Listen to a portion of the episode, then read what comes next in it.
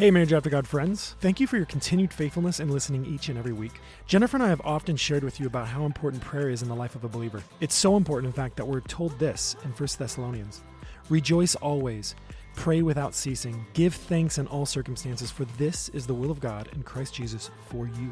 It is God's will for us to pray, and we want to inspire you to begin praying for your spouse and marriage every day. This world hates marriage, and so does our enemy because he knows the power that your marriage is meant to have in this world. He knows that if you and your spouse are praying and chasing boldly after God together, that the impact Christ will have in and through you will be powerful. So we need to be praying more than ever before. Our heart is to encourage you, along with everyone who listens to this show, to be praying for your spouses and your marriages, to be strengthened, renewed, healed, prepared, and empowered to do the ministry that God has for you to do in this world together. So, Jennifer and I would love to invite you to join the thousands of other couples in taking our 31 day marriage prayer challenge.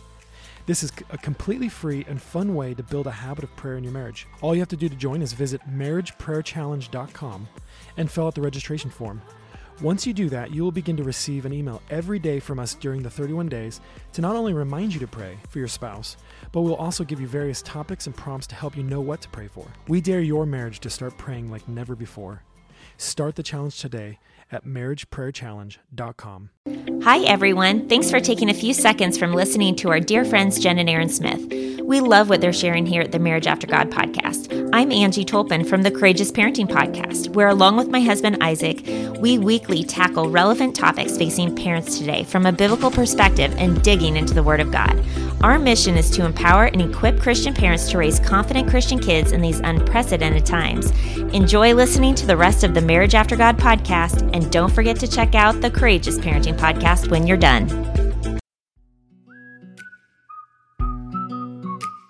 Welcome to the Marriage After God podcast. We're your hosts. I'm Aaron. And I'm Jennifer. We've been married for 14 years. And we have five young children. We started blogging over 10 years ago, sharing our marriage story in hopes of encouraging other husbands and wives to draw closer to God and closer to each other. We have authored over 10 books together, including our newest book, Marriage After God, the book that inspired us to start this podcast. Marriage After God is a message to remind all of us that God designed marriage with a purpose to reflect His love, to be a light in this world, to work together as a team, using what He has given us to build His kingdom. Our hope is to encourage you along your marriage journey as you boldly chase after God together. This is Marriage After God.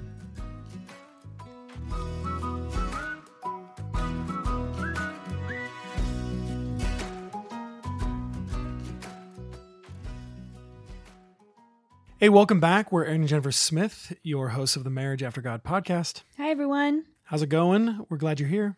We're so glad you're here. And in fact, Aaron and I wish that you were here, right here with us.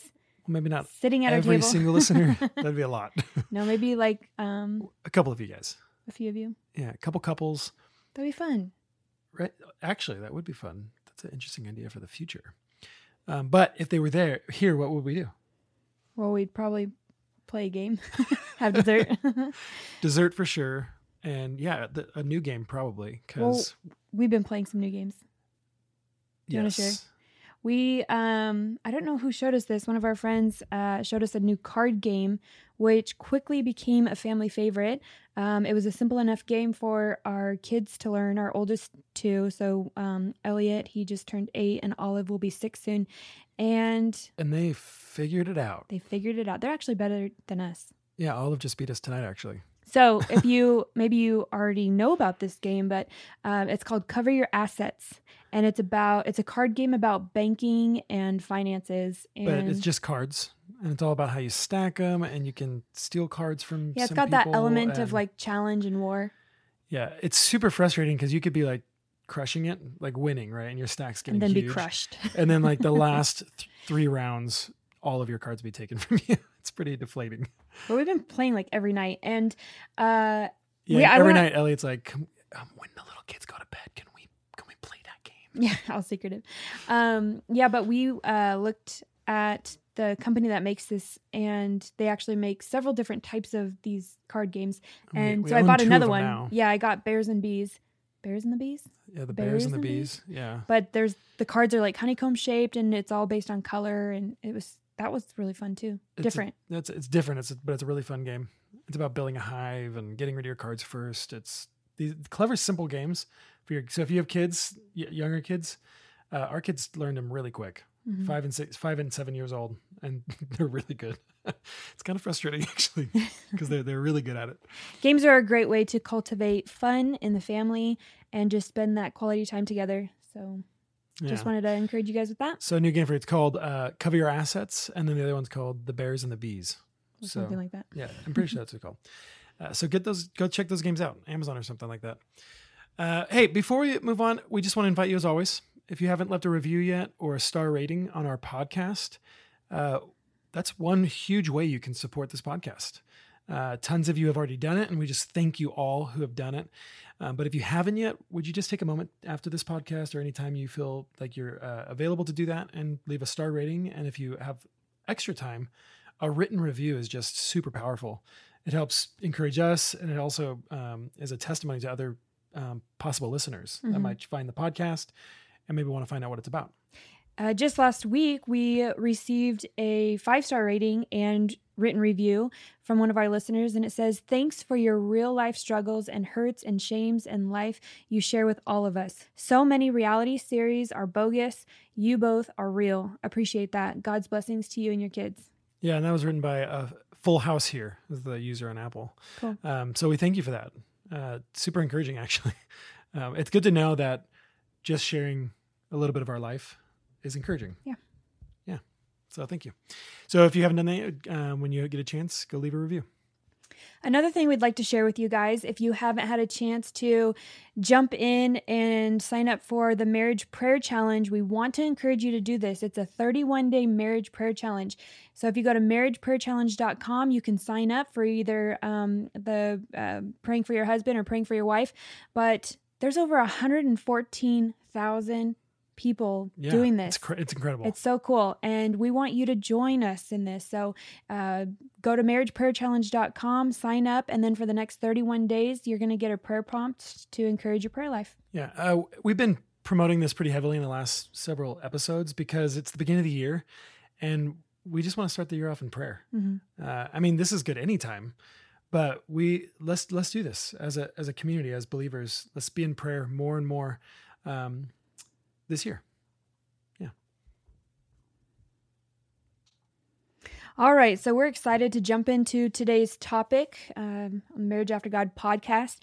And this is a topic that when Aaron and I were going through, um, we were kind of making a preliminary list of things that we wanted to share with you guys in this season. And I threw this one in there just because I thought it would be fun to talk about.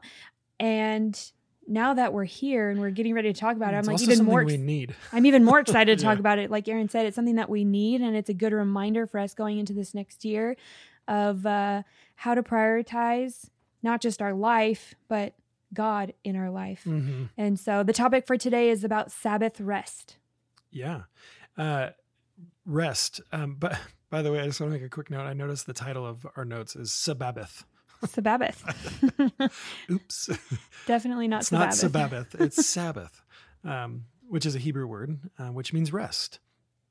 Which, by the way, what a great idea, right? By God to create rest. Mm-hmm. Like he's uh, he, he's so creative, and he knows us, and he he has this perfect purpose and plan. And mm-hmm.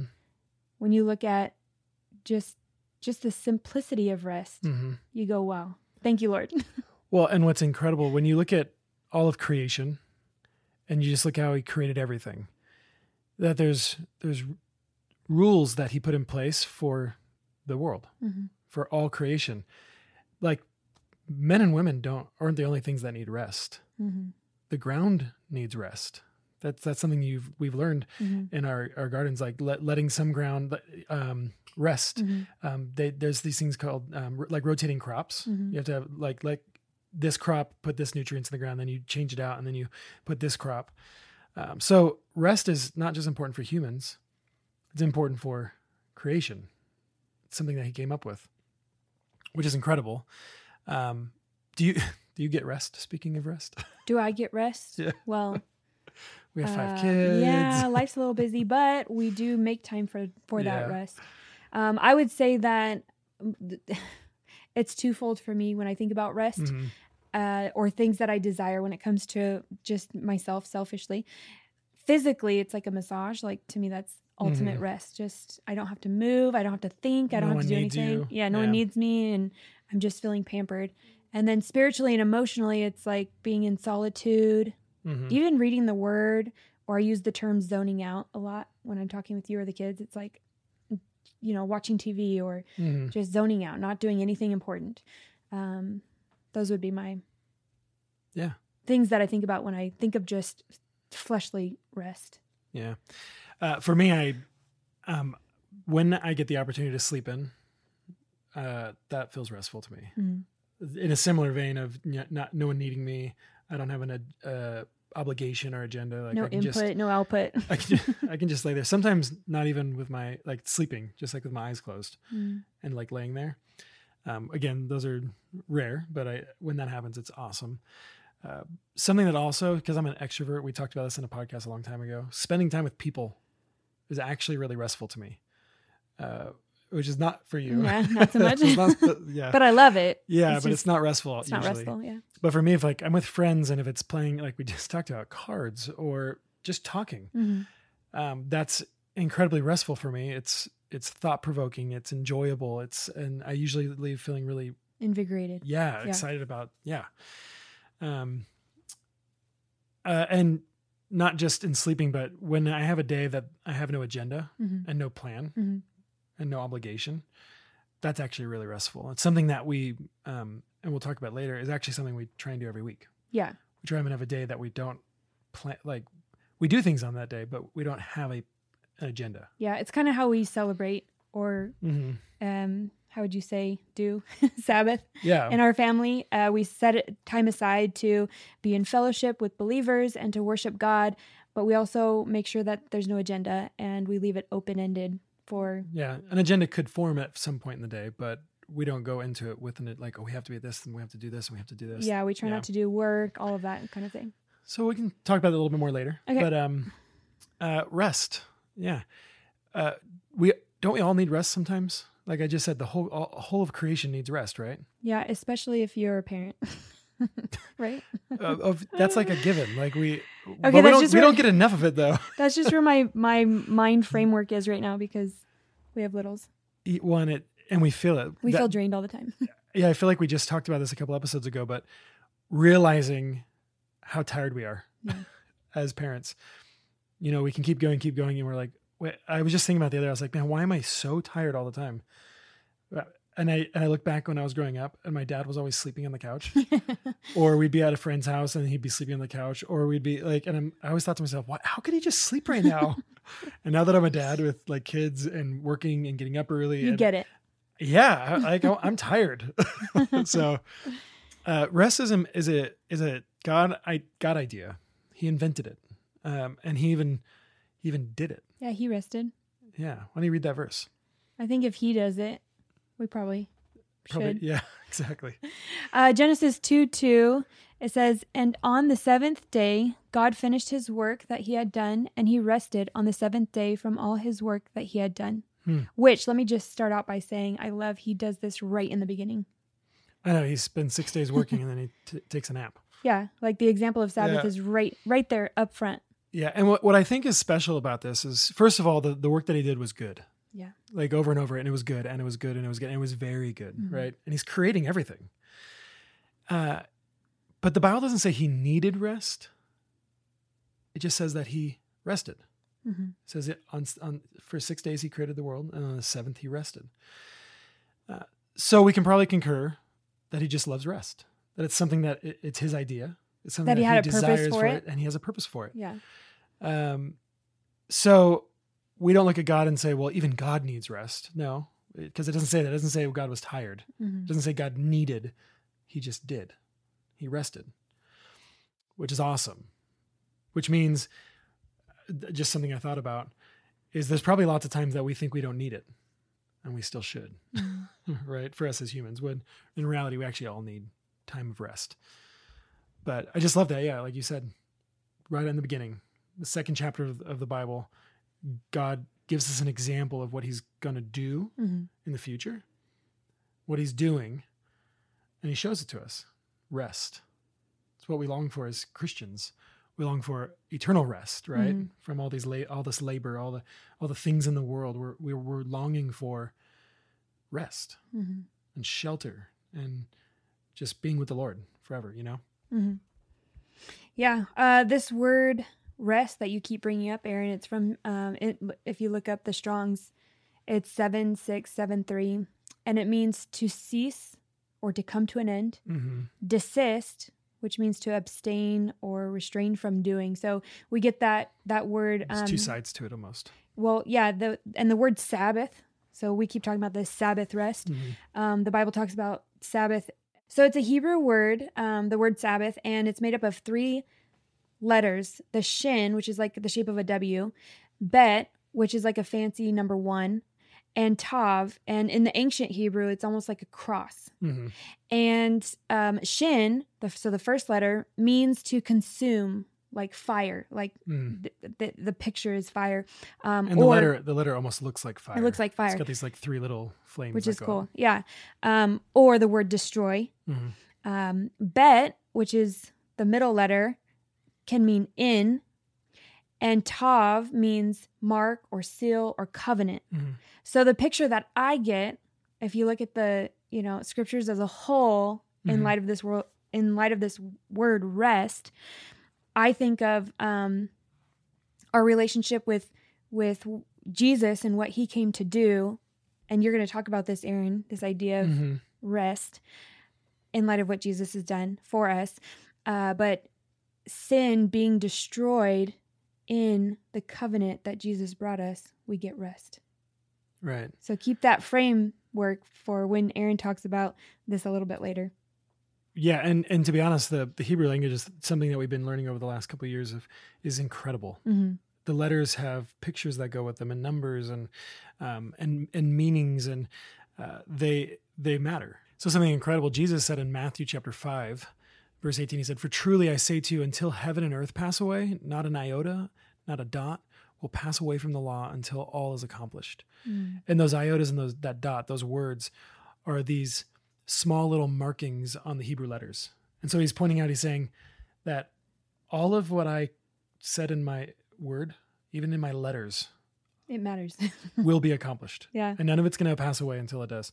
It's so cool. So when I brought up the word rest in the definition uh, earlier, when I think about it in terms of um, this three-letter Hebrew word, I love that it says to cease and come to an end. So it's talking about you know sin coming to an end in the covenant being destroyed through the covenant of Jesus, and um, the other definition was desist, which means abstain or restrain Yeah, from like doing. Stop working for it. So as we rest here on earth in Jesus, we abstain from sin, Hmm. but he also conquered it on the cross. So I Yeah. just love all the little pictures in there. And there's a lot of it. hmm Yeah, that's really good. Um, and more specifically, in the Bible, the set the the law um, wrapped around the Sabbath, which we'll get to, is specifically about not working. hmm Right? Yeah, there's like a whole list that yeah. um, Jewish people go by where they they don't create, they don't do certain things. Um, They won't even prepare food. They'll have it all prepared the day before. yeah, there's a lot of things that they don't do in light of um, abstaining from or or ceasing to do that work. Yeah, and and so we're going to distinguish the difference between that, what what God gave to the Jews, and what we have now, Mhm. uh, because it matters. And so we're going to talk about that. Um, but there's a a note you have on here that I thought was really beautiful. So- I don't know if there, it, there's any like deep meaning in this, but to me, it, there's meaning in it. Maybe it'll be the one thing that sticks with everyone that you'll Mhm. learn from this episode. I got it from a random comment that I was looking I was looking up on YouTube about the Sabbath Mhm. and trying to get information about Sometimes the comments on YouTube are more valuable, and Thank you, sometimes YouTube, not. thank you, YouTube commenters. Yeah. Um, but somebody had left a comment that they seen the word Abba right there in the middle of the word Sabbath. Yeah, and remember remember when Paul says we get to call on him as Abba Father. Abba Father. Yeah, because of what Christ did, our relationship has been made right with God. I just love that kind so of stuff. So yeah, sweet. he's our Abba, which is another Hebrew word. It's like an ende- a term of endearment for a Mhm. child to a father. Mhm.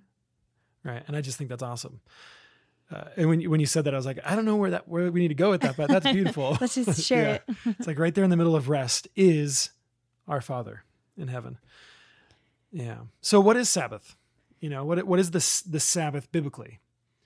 Um, it's a day of religious observance and abstinence from work, uh, kept by the Jewish people from Friday evening to Sunday evening, and by most Christians nowadays, it's a, it's a Sunday event. Mhm. So our Sunday going to church, we call that our Sabbath, right? Many of you that are listening probably say, "Oh yeah, yeah Sabbath is, is Sunday," uh, but in the Jewish culture, it's Friday evening to Saturday evening, um, and there are also some um, Christian um, sects that do Saturday also. But we're going to get into more about what does it mean for us as believers. But that's essentially what the Sabbath is in the Bible, in the Old Testament. Um, Um, I also just really want to interrupt for just one second to say that uh, it, well, when I was looking up uh, just information on the Sabbath, a video on YouTube had popped up that I wanted to share with you guys. So if you go to the Bible Project, um, either on YouTube or the Bible Project, is it .com? probably, yeah. Do you want to look it up really quick? Uh, we'll look that up for you guys. It was a really short, brief video on uh, on the Sabbath, and it was very well put together. And so I thought that would be a huge encouragement for you guys to take a look at. It's just BibleProject.com. And so you can go check it out on their website. So there was a thought I had when I was going through researching and learning about rest, uh, starting back in Genesis and then the Ten Commandments. And I thought about this the Egyptians enslaved the people of Israel for 400 years. Okay. So for 400 years, all they knew was work Mm-hmm. work to eat, work to live, work to not be punished, work, work, work. Mm. That's what they did. Mhm. And when we come into the scene when Moses is given the command and the charge to go free his people, that's what they're doing. And then he goes to do it, and guess what happens? They increase the work. He says, "Oh, it seems like they're they're having it too easy," and he makes them. He says, "Don't give them the the the grass. Make them go get their own grass. Make them get their own clay. Make them." He makes it even harder, and they say, "Why are you doing this, Moses? You're making it harder on us." All they knew was work. And then what's amazing is God, He takes them out of Egypt. Okay. He takes them out. He, he, he rescues, rescues them, not them. He uses Moses to do it, but it's his plagues, it's his power, it's his might that brings them out. And he brings them out, and they come into the wilderness to be a people for him. He makes them a nation, which is what he promised to Abraham many years earlier, Mhm. right? Mhm. But to have a nation, you need to have laws, right? So he gives these people laws, and he says, These are my laws. Remember, they have no king, they have no judicial system, they have nothing. They were slaves for 400 years, right? They were under the rule of another government, and their what they said went. And now they're ruling themselves. And God's like, I'm going to rule you, and here's my commands. And the first three commands he gives them deal with how they will relate to God. No idols, no other gods, right? Don't take my name in vain. So he's saying, This is how you're going to relate to me as humans. And then the last six commands deal with how they deal with each other. Don't steal from each other, don't covet, don't commit adultery, don't lie, all these things, don't murder. But then right in the middle, it's kind of attached to the relationship to God one, and it's kind of attached attached to the relationship with people, but it's how they deal with themselves. He says, "On keep the Sabbath day holy. You shall do no work. Six days you shall work. This on the seventh you will rest." Mhm. He commands them to rest, right? So we can look at the commands as like, "Oh, those are burdens." But think about it. He literally, they, all they knew for 400 years was work. And then he just commanded them, you're not allowed to work every day. Isn't that awesome? I, yeah, I think it's beautiful, and I think it's protection. I see the laws as protection. Yeah, and they are. And the, and the laws, of course, they were our tutors, what the Bible says, Mm. to show us that we are sinful Mm. because we break the laws. Right? But think about this. One of the law, one of the commands of God is rest. He says you, you don't don't do any work. It's an it's actually an abomination if you do that. I want you to not do any work, which also makes that forces them to trust that God's going to take care of them on that day, True. right? Yeah. Um, and you see that over and over again when he tells them to when he gives the manna, he says only collect enough for the day.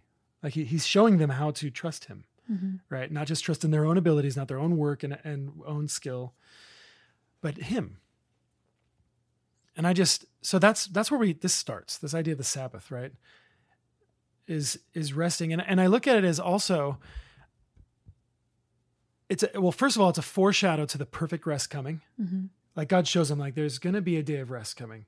We see that with God Himself on the seventh day, a day of rest, and then He gives them the command: "You shall not work on the seventh day." And then over and over and over again in scriptures, they're looking for entering God's rest. And then we find that out, and we're going to read that in, in just a few minutes about that rest. Um, but I also see this command because remember in the in Genesis, remember right before God rested, God made man, and we have this situation that happens where man falls, and then God divvies out these curses. Do you remember the curses? Right. Yep.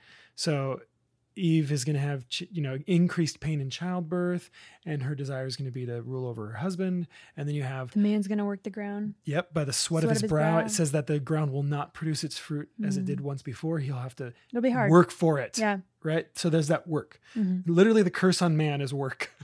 right? hmm It hasn't changed. Uh, the curse on the serpent, he's going to be on his belly. Okay. So then he gives this command don't work. It's almost like he's showing, hey, yes, you're currently under the curse, but with me, the curse can be broken. Hmm and that's what he's he's showing us that he's going to break that curse that you will not be working forever. And i'm not just talking about laboring the ground. We're talking about working for our holiness working for god's favor which by the way for salvation. we can't do Yeah. right? Because the ground doesn't produce but with god it does so i just think that's amazing it was like a gift to them Mm. so I want to make one more interesting note. Um, I was doing a little bit of research and I, I heard someone in the past bring this up to me, and I just thought about it when I was thinking about this episode. Um, did you know that in 1929, Joseph Stalin in Soviet in the Soviet Union, uh, he got rid of like they used to work six days and they would rest on the seventh, and he looked at it and he said, "There's I don't like this day that they're not being productive." Right? Remember, this is communism, like control he got rid of the seventh day. He, he made them work every single day. I did not know this. I feel like I've heard something along these lines of Mhm. like the work week before, but I've never really paid much attention to it. Right. Well, it, it did a bunch of things. It got them from not, it, it got them to stop gathering in religious gatherings so you can Mm. control that sort of thing. It limited the amount of family time. It was really like a horrible thing. Right. So he's like, sure it was about uh, production too. he wanted production, but he really wanted like iron Control. fist control. Yeah. But guess what? Hmm. It didn't work. Mm. but it lasted for 11 years. Huh. For 11 years, people didn't have days off. It was disastrous so- socially, and also production declined. So, like the thing he wanted, He didn't get he didn't get. Yeah, and so because it we weren't created that we're way. not created to keep working. It's like God knew knew His creation. Yeah, and so I just think it's funny when people try and go against that, E- even if it's not a dictator, if it's yourself. Mm. When we do it, when we are workaholics, when we just push and push and We push feel and the we never stop. Yeah. it's destructive. hmm It break first of all, it breaks down our our interpersonal relationships with our families, hmm with our friends, with our coworkers, with our relationship with God. And so God knew this. He knows how who we are. He knows how He made us. Rest is necessary. Time off is necessary. If all of you are looking for a reason to have time off, you need it. So turn turn uh, the volume up because we're gonna jump Yeah. in a little bit deeper here. Um, okay, so Aaron, you brought up the Ten Commandments, Mm-hmm. and those were found in Exodus. But then the New Testament comes along.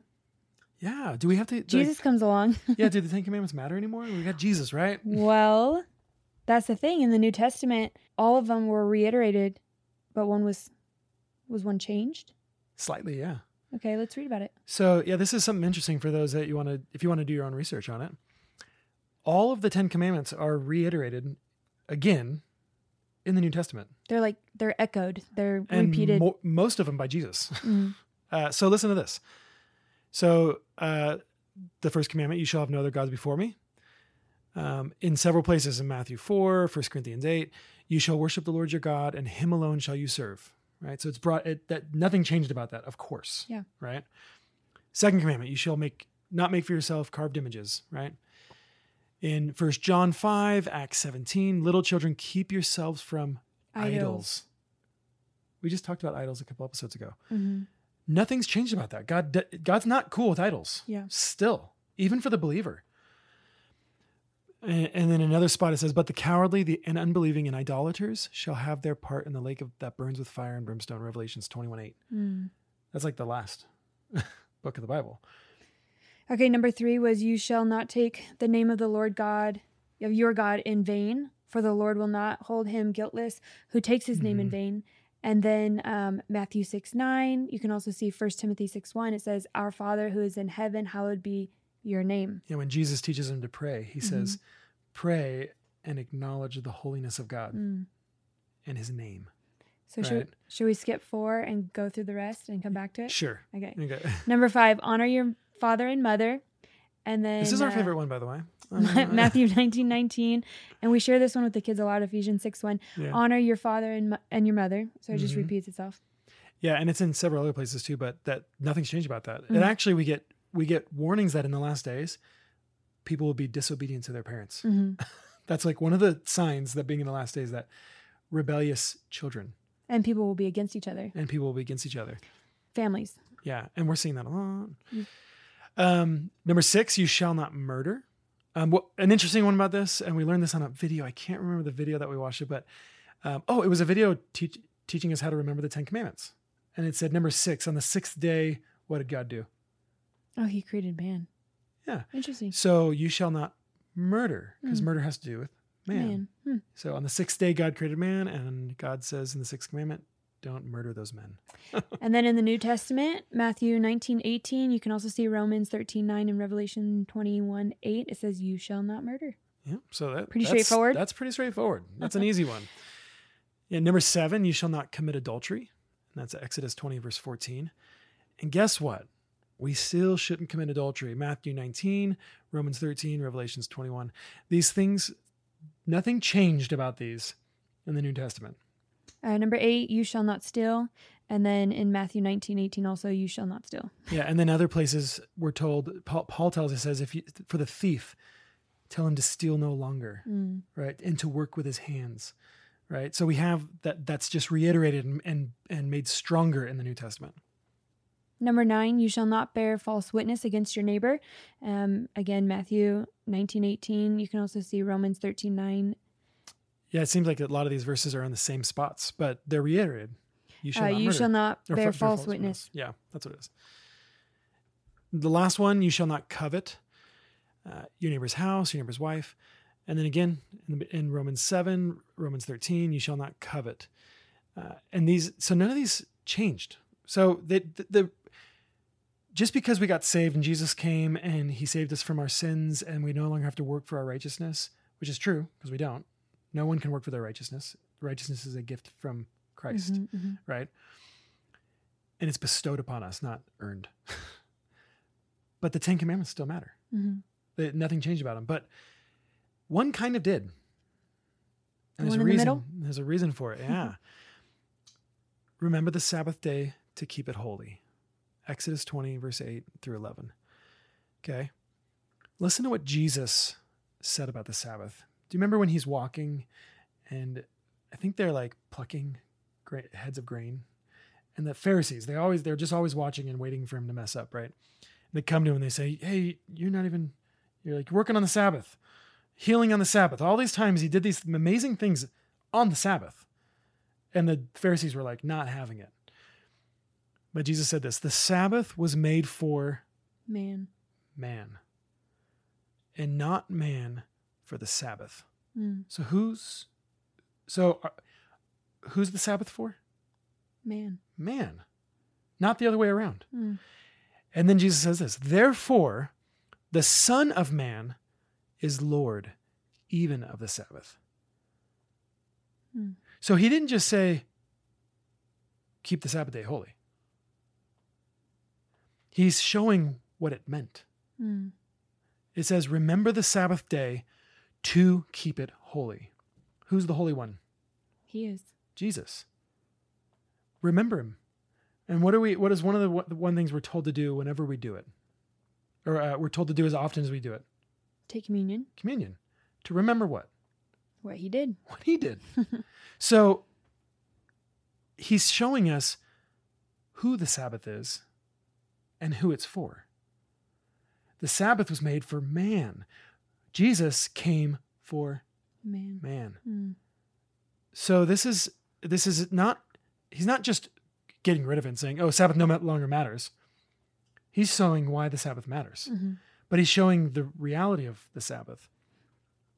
Uh, just for reference purposes, um, that is in Mark 2 27 through 28. And you can also look in Hebrews 4 4 and Acts 17 2. Yeah, we can see from all this that the Ten Commandments haven't gone away; they're There's- still vitally important. I was going to say they're still relevant. Um, but here's the deal: back then, following the Ten Commandments equaled righteousness. But what we know for sure now as believers is that righteousness leads to the commands, right? So we don't fo- we're not saved by following the law of God. We know that. But those who are saved follow the law of God hmm right? Hebrews 10 16 says, This is the covenant that I will make with them after those days, declares the Lord. I will put my laws on their hearts and write them on their minds. That's how, well, that's what God does in the believer. So, um, what happens is that those 10 commandments are no longer the, they're, they're not a mode by which we're saved. They never were, the Bible says. Christ is. But now the 10 commandments are, we're able to keep them we're able to walk in them in the Holy Spirit. So he's fulfilling them in us. So do you want to um, read what Matthew 11, 11 says? Jesus says this about himself. Um, and I think it helps paint this picture of what the Sabbath is in the New Testament. Yeah, uh, starting in verse 28. Come to me, all who labor and are heavy laden, and I will give you rest. Take my yoke upon you and learn from me, for I am gentle and lowly in heart, and you will find rest for your souls. For my yoke is easy and my burden is light. Which I just, I, I love that he starts out by saying, all who labor and are heavy laden. Mhm. Like that's the curse that you were referring to. And then he says, I will give you rest. And this idea of the Sabbath, this picture that you said that the scriptures painting is is what Christ did for us. Mhm. And he completed that fourth commandment. Yeah, he, fulfilled he, it. he fulfilled it for us. and what's amazing is he fulfilled all of them. hmm right? Which is why we can walk in them because he did it. And so when he says all who labor, he's talking to Jews who their whole life is about laboring for righteousness. Mm. The ceremonies, the all of the commands to follow, all of and there's not just t- 10 commands in the Bible. There's like 600 varying commands, ways of sacrifice, ways of washing yourself, ways of dealing with this, ways of dealing with that. So like that's exhausting. And Jesus is saying, all of you who are working for this, I will give you rest. So where does it come from? Him. Yeah, the, the, the Sabbath comes from Jesus. He said, I am the Lord of the Sabbath. And then he's saying right here, I am the rest. So when we believe, well, he who believes in Jesus has entered that rest that God promised because Jesus is our rest. Right? So there's a verse also that says in uh, 1 Corinthians 3.10, it says, Uh, 1310. Oh, yeah, 1 Corinthians 13:10. But once the perfect is here, the imperfect ceases, right? So this idea that we see dimly in a mirror, currently we don't see everything clearly, but when the perfect comes, then we will see clearly, right?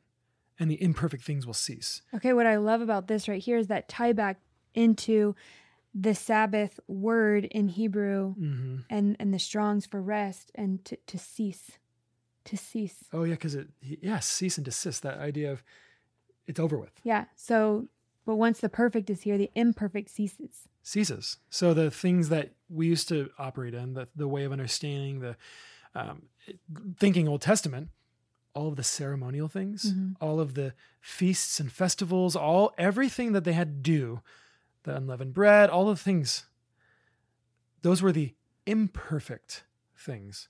And the reason I say that is because the Bible tells us that those used to be shadows. Those were shadows, but we have the substance. Mm-hmm. So those things had value to point people to Christ, point the Jews to Christ. I also love from a fleshly standpoint how when you are working towards something like righteousness, perfection, and you're doing all these things, Right. your heart can start to feel proud.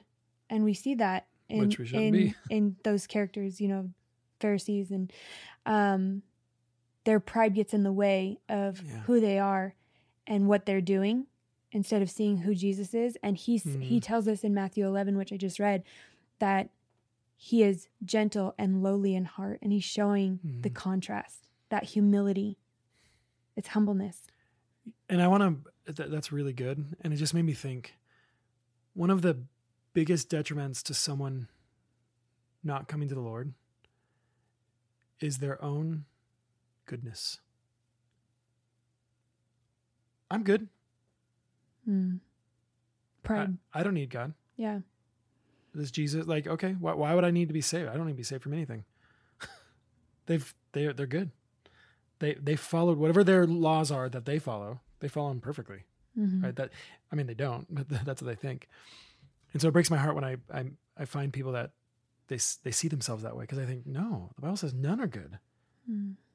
so your your viewpoint of yourself you see yourself as god you see yourself in that position so humility that's the difference like and he's saying recognize that you are have labored and that you've labored in vain because you can't and i will give you rest And when we're humble and Mm. we receive what Christ has done for us on the cross, we're able to experience that rest. Like think about the the peace we get as believers when the world can be chaotic around us, but yet we're stable because we're Mhm. in him and we know that living here on this Yeah. earth that this earth is not our home and we can have that that rest and that peace immediately. And then when it comes week to week, we operate in that worship time of Mhm.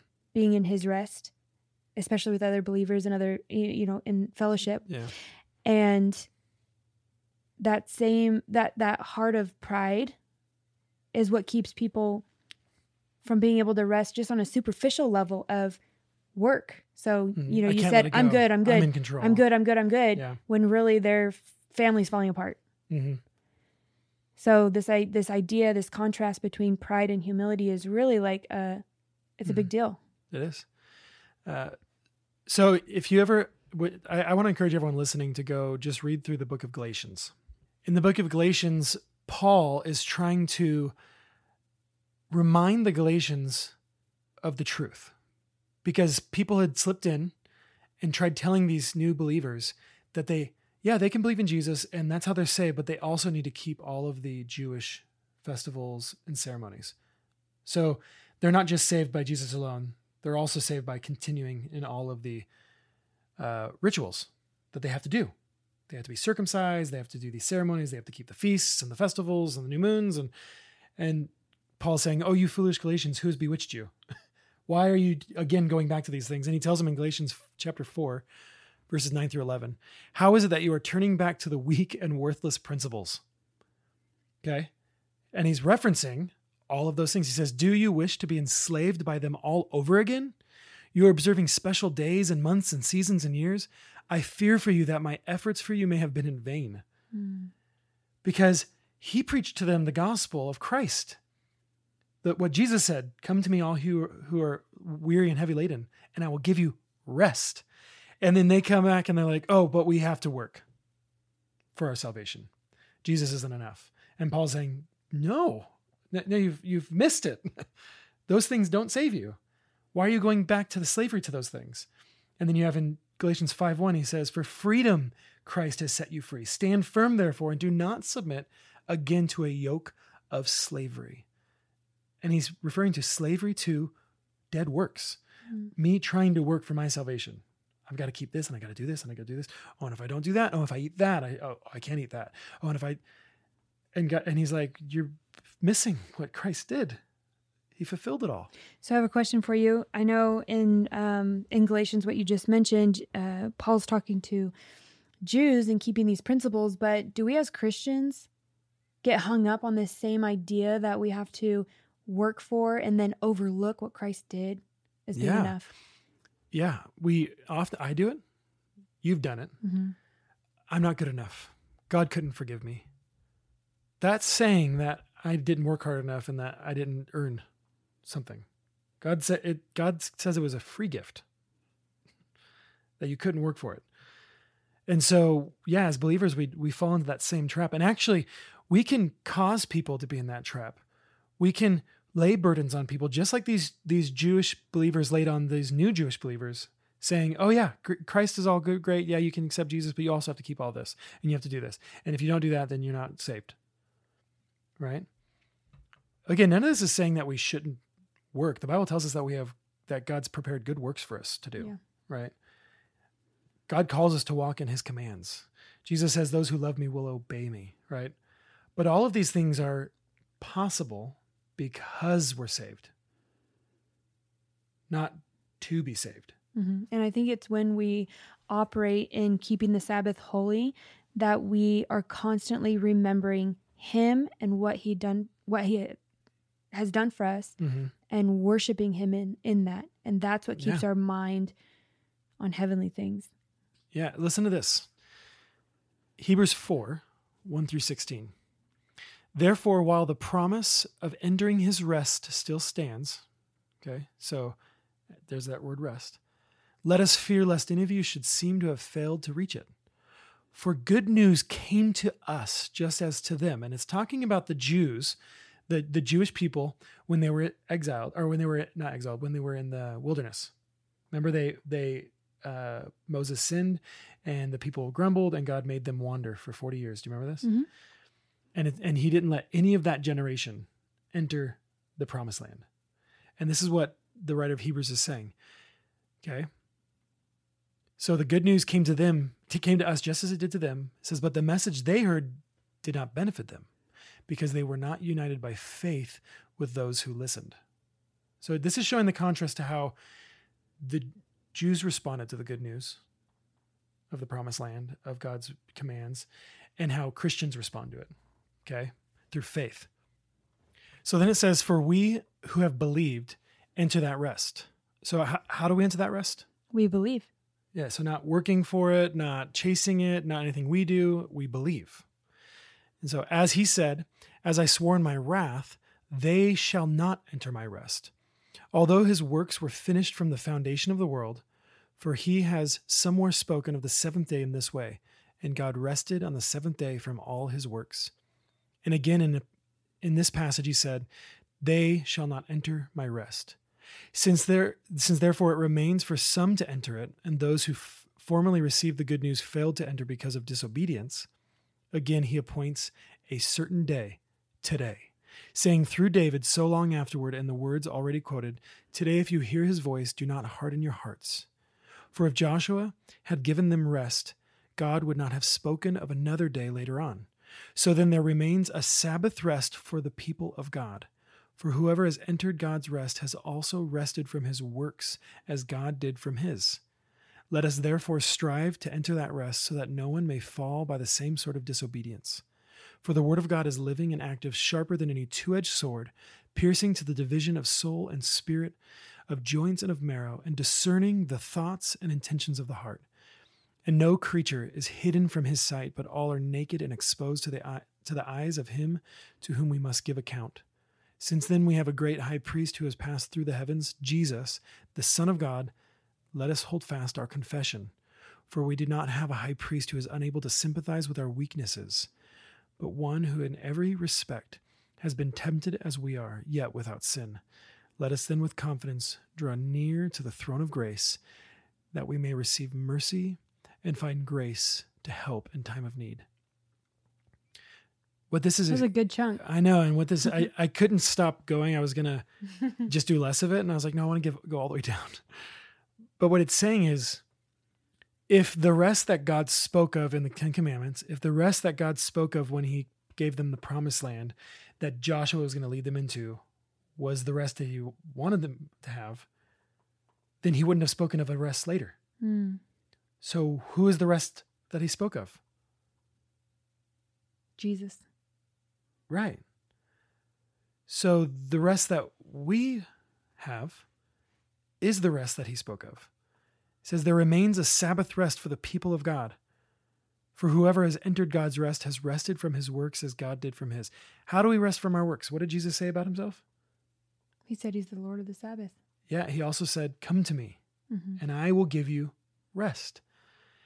So, this is what the believer looks at. When we look at that fourth commandment, when we look at keeping the Sabbath day holy, what we're looking at is who the Sabbath is.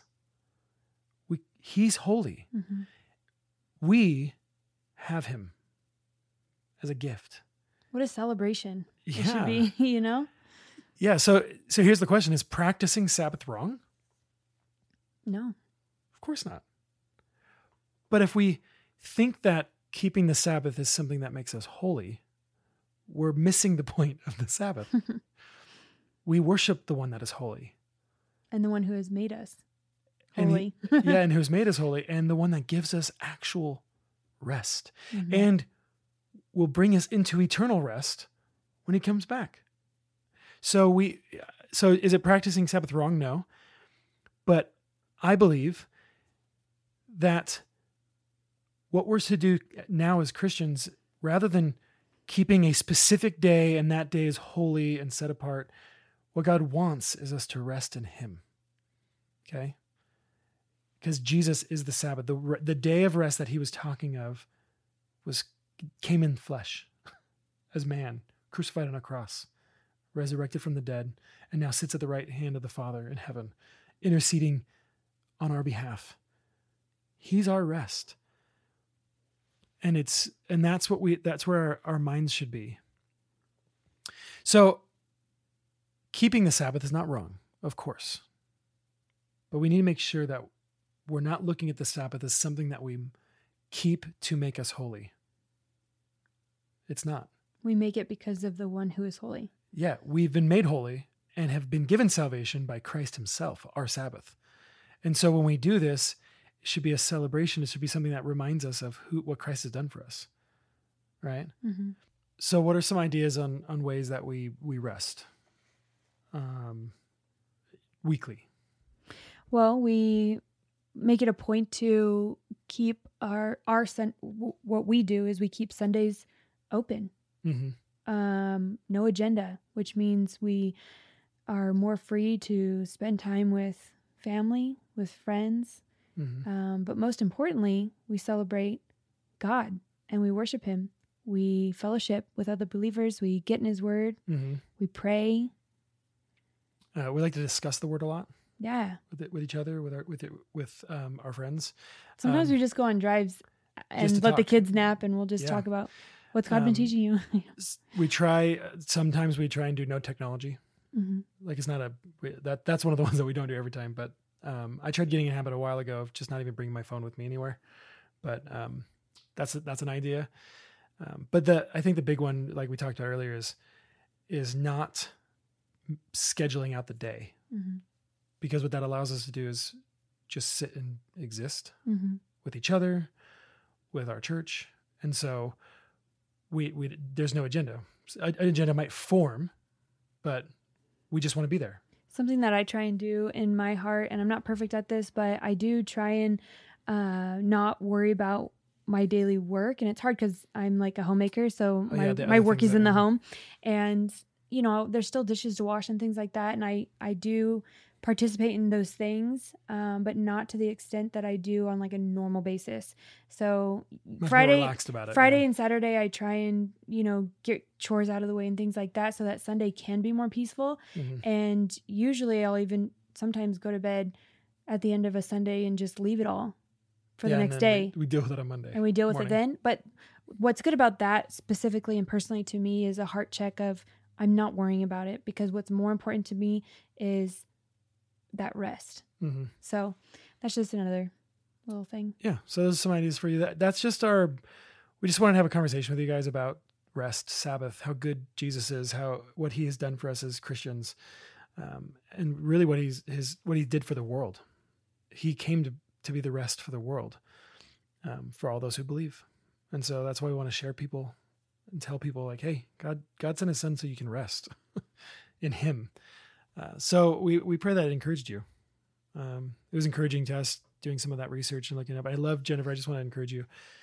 I love your love for the Hebrew language, um, and I know that you're learning. I wish I understood it better. I know, I, and I, am yeah, I'm not saying you're like just a scholar, but you're scholarly in the fact that you want to learn it, mm. and you mm. just you love to dig in and figure it out, and um, so that was a, a beautiful, um, like you like to call them, treasure for everyone yeah. listening.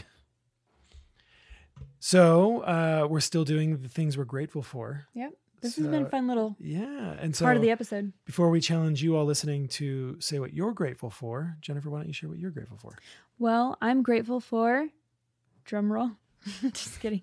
Surprise. Food. I I was trying to think of what I wanted to share and I just am really grateful and and appreciate food. I think that God is super creative. We talked about him being creative earlier, but mm-hmm. he's so creative in how he made food taste so good. Uh, he also gave us the ability to grow our own food. Yeah. Uh, so I just think that, I, I just think God was wildly creative when it came to food. And so being able to taste his creation and experience it mm-hmm. is super fun. I also love that I get to prepare and make food for our family. Um, and you're really good at it. And I'm really grateful for his. So we're a little spoiled. Yeah, we, no, we're super spoiled. super spoiled. Uh, but I'm grateful for his provision in providing for our family. He's really blessed us especially with food. Mm. I, someone once said uh, strawberries don't have to taste good, but he made them taste good. Yeah, I love that. Yeah, like like why'd God make food taste good? I think we talked about strawberries on the last episode too. Really? Yeah. We need to get some strawberries. um, I'm th- grateful for the work God's given us. Um, I love being used by Him, um, and I just I always think about what I said to you when I asked you to be my wife. That I said I don't know what we're gonna do. I don't care what we're gonna do as long as we do it together mm. and for God. Mm. And I done. feel like God's been faithful to that. Yeah, you've been faithful to that.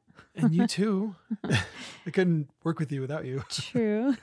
um, you're not talking. You're not supposed to talk about work though on the Sabbath rest episode. Oh, I'm um, just kidding. Being used, yes, uh, no, but being used by God to encourage Christians and to point them back to Him, mm. uh, we need it. We we all need to be reminded. The Bible tells us to sing songs and spiritual hymns and and to to preach the word to each other and to encourage and exhort and and lift up and build up. And that's what we, that God's given us the ability to do that. And so I just love that. So, challenge for you listeners what are you grateful for? And share it with someone because we want to be people that are grateful because we have way more than we ever deserve um, in Jesus alone. but on top of that, He gives us good food and family and relationships and work and love and rest like, and rest. yes. Oh man. Okay. As usual, we're going to pray uh, to close this out. Dear Lord, thank you for the rest that you have gifted us. Thank you for the Sabbath. Thank you that we are able to rest in you now, and thank you for the rest we will have with you in eternity. We praise you, Lord. We pray we would be mindful to celebrate the Sabbath rest you have given us, and may we worship you. We also pray for those who have not yet received your Son, Jesus. We pray that they would hear your word and turn to receive Jesus Christ as Lord. We pray for the salvation of those who are lost without you. May you, may your will prevail. In Jesus' name, amen. Hey, we love you all. We thank you for joining us on this uh, episode. And again, would you guys consider leaving a review if this episode blessed you at all? Um, and I'll, I want to remind you that you are our share warriors and prayer warriors. Um, would you share this episode? Email, text message, social media. Just let someone know about it that might be blessed by this. Maybe someone that needs to hear this message of rest and the rest that they have in Christ. Maybe someone who doesn't know the Lord. Maybe they'll hear the gospel. I mean, I hope that we preach the gospel. That's one of our goals for this year, right? And so, would you just share it? And uh, we love you and we thank you, and we'll see you next week.